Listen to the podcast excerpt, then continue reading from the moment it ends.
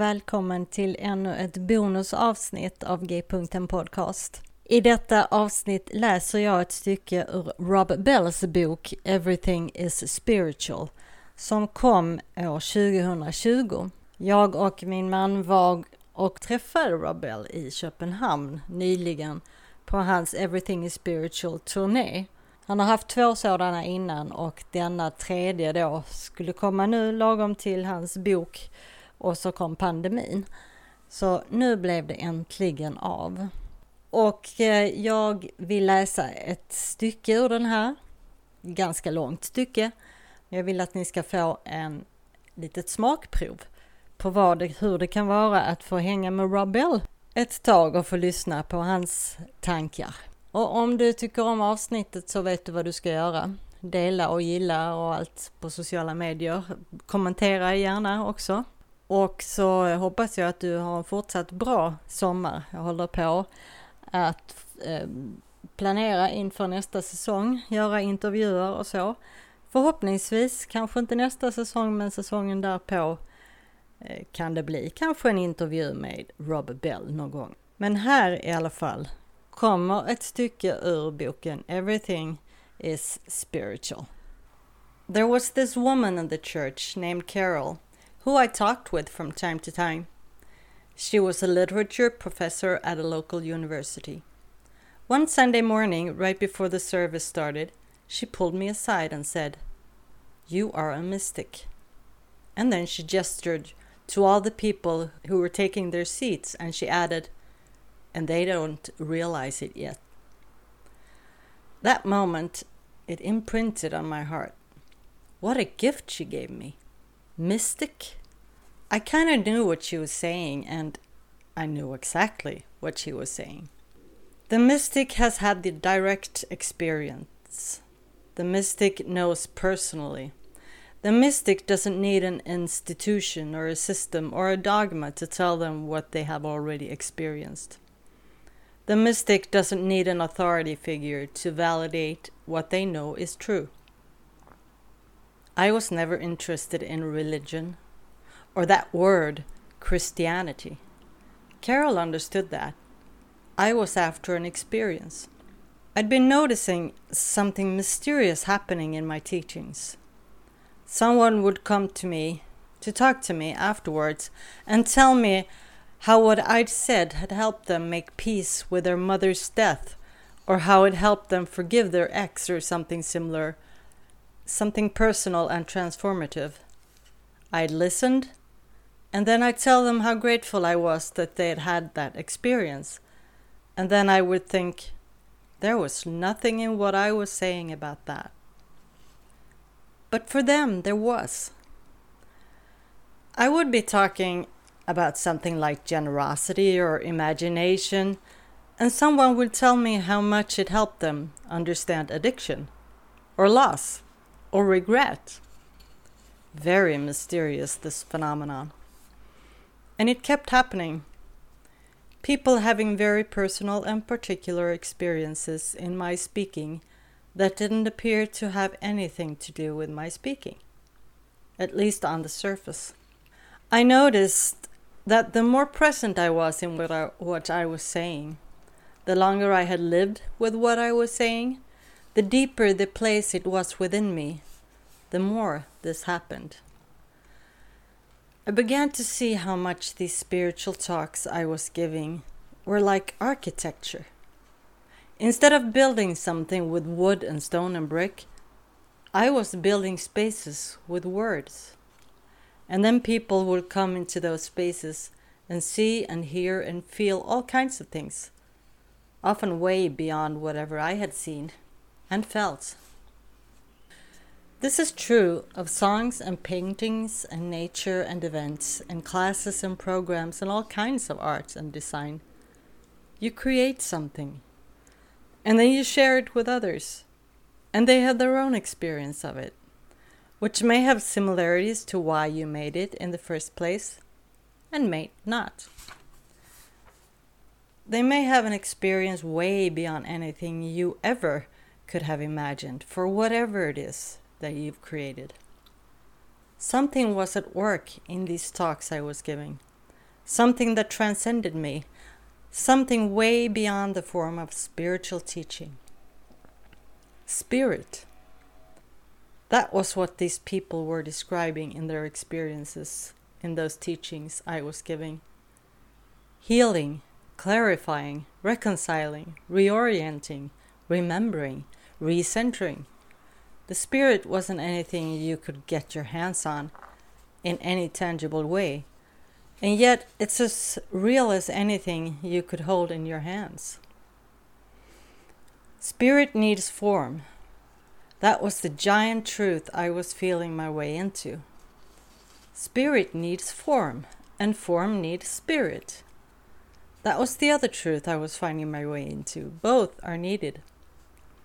We need forms, guides, reference points, traditions, lineages, films, sculptures, texts, prayers, poems, stories, songs, rituals, practices, reminders.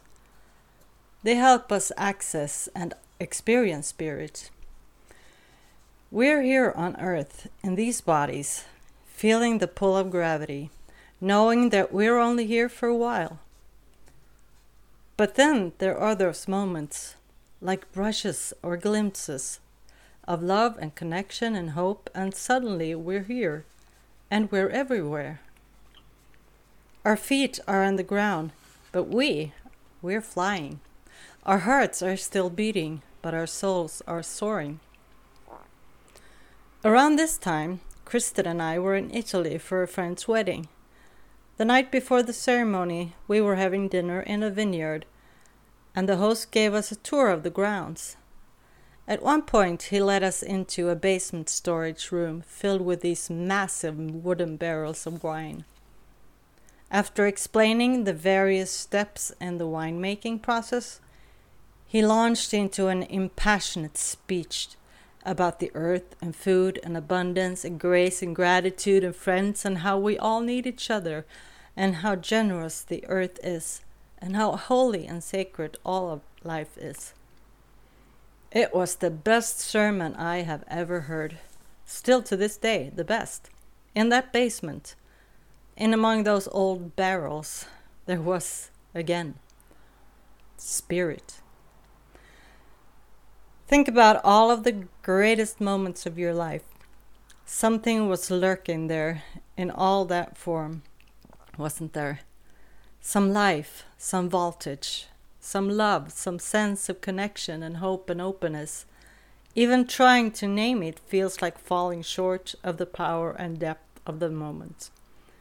What you sensed was spirit, there in that form, whatever it was people, food, nature, music, sex, birth. It was part of this massive religious machine. But what I was after was an experience, a feeling, a depth, a glimpse. Once again, language fails.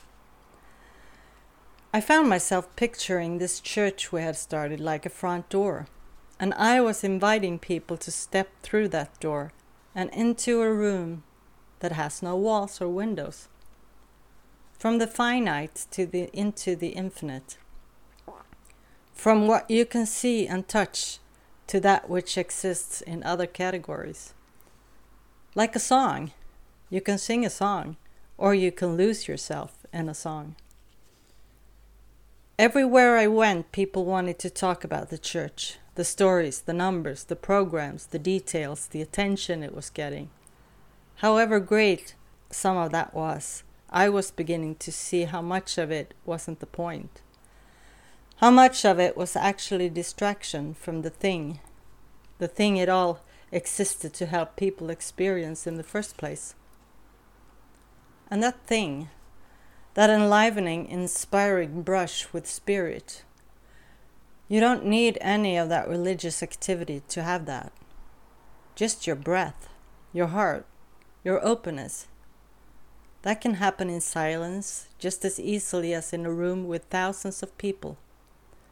I was conflicted, surrounded by all those people, all that religion, and all that good, trying to help people see the thing behind the thing, the point behind all those points.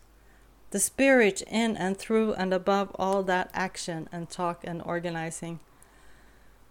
Like when you're learning to ride a bike, whoever is teaching you tells you to keep pedaling and steer and don't hit the mailbox. At first, those words help. You're repeating those phrases in your head, trying to do what they're telling you to do, riding far- farther and farther with each try. And then you get it. And you're riding the bike, at which point you aren't repeating those words because the words have become flesh. They are no longer external to you. They've become internal. They've become embodied. Their instructions have now become your reality. That was the point all along to feel that particular thrill of gliding along with those wheels spinning under you, to move beyond the words to the experience of riding a bike.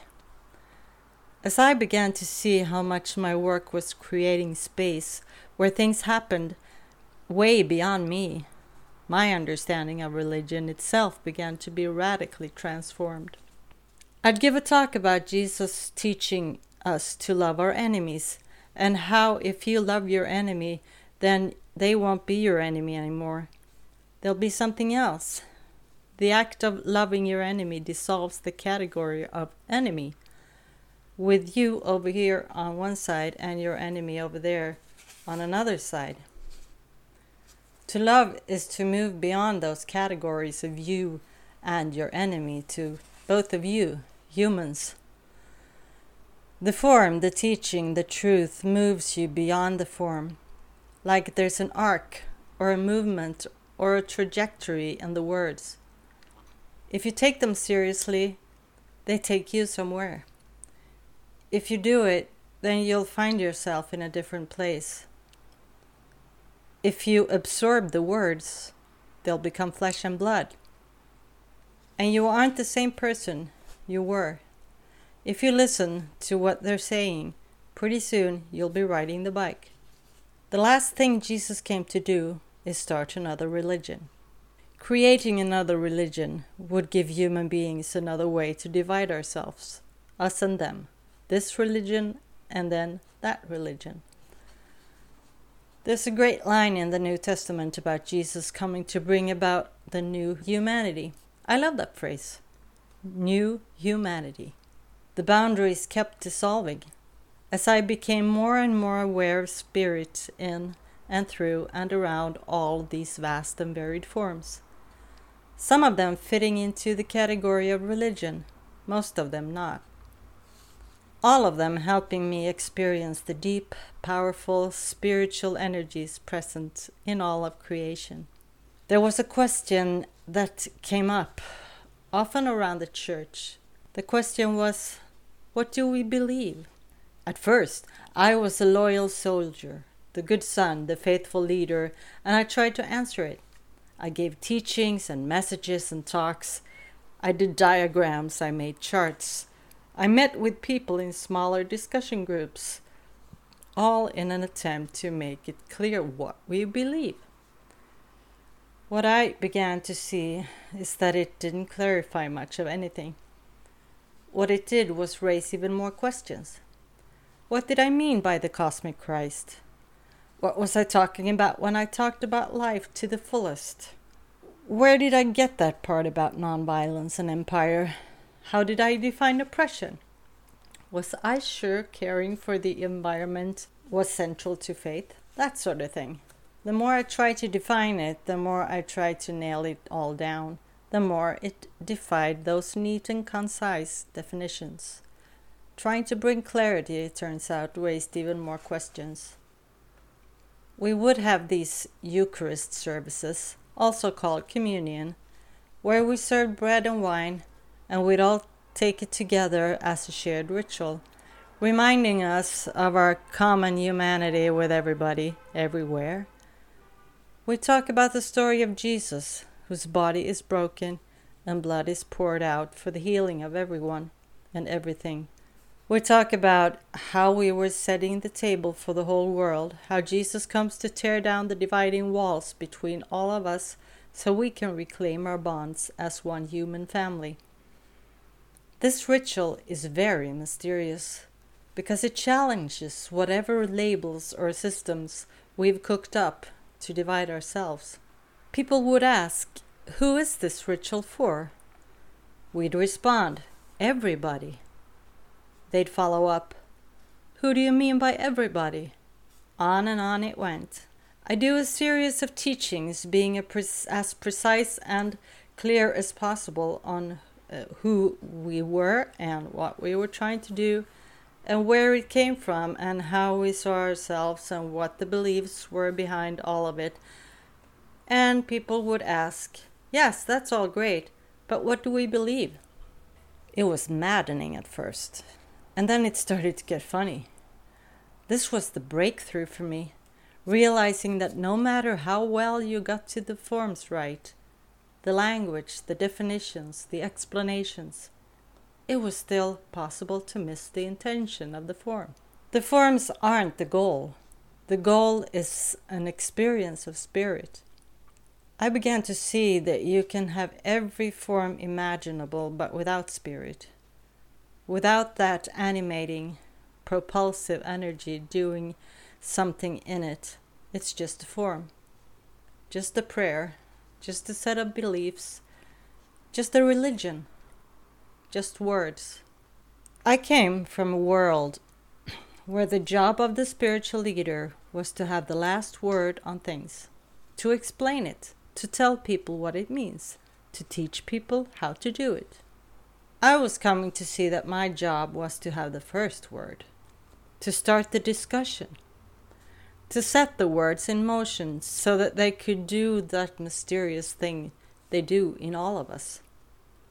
I kept coming back to the beginning of the Bible. The first book is called Genesis, and Genesis begins with a poem. Once again, so obvious and so revolutionary. Because some truths are so beautiful and profound, only poetry is up to the task of describing them. In this poem, the divine breathes into dust and a human comes into being. I love the imagery of it. It's just earth, dirt, dust. But then it's breathed into. In the Hebrew language, the original language of the poem, the word for breath and the word for spirit are the same word. We're just a form, dust and bones and blood. But then we've been breathed into spirit. There's a fundamental dignity inherent to being a human being, a nobility, a spark, a divine image. Nothing can extinguish that. We need forms, but that's what they are dust, dirt, earth. It's the breath that gives it life that gives us life. We need both. That's what I kept coming back to.